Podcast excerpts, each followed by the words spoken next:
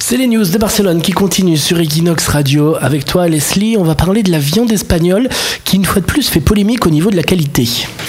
Eh bien, en fait, en Espagne, la qualité de la viande hachée laisse à désirer. En fait, c'est l'OCE, l'Organisation des consommateurs et des usagers, qui a analysé 11 échantillons de produits de différentes marques et des prix qui sont vendus pour la plupart dans des supermarchés et des grandes chaînes. Il en ressort que la viande hachée possède en général beaucoup d'additifs et les ingrédients sont assez préoccupants.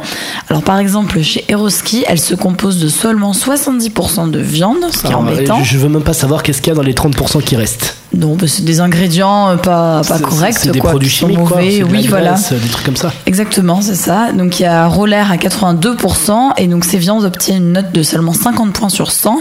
Les meilleurs se trouvent chez Corte Inglés et Aldi qui obtiennent 83 points et une composition de viande de 100%.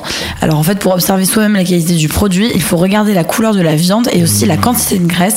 Il faudrait normalement qu'il n'y ait pas plus de 15% de graisse dans un paquet. Et c'est pour ça qu'elle est pas bonne, la viande, la viande espagnole? Ben là, ça concerne la viande hachée, oui. D'accord, bah elle est pas bonne non plus, la viande hachée. Hein. Je, Je n'ai pas fait une enquête sur toutes les viandes et les Il y avait déjà eu, alors je crois que ça s'est calmé, mais il y a déjà eu, euh, il y a quelques années en France, cette polémique où justement quand t'achetais un steak haché, euh, ils rajoutaient des mauvaises parties du bœuf à l'intérieur parce que ça coûtait moins cher, ils mélangeaient ça avec, euh, avec le steak haché en te disant que C'est c'était ça, des bonnes oui. parties, quoi. Et c'est toujours un petit peu les, les polémiques.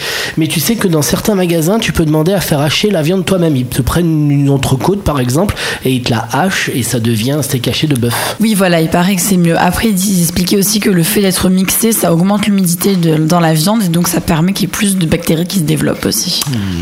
Bon appétit. Bon appétit.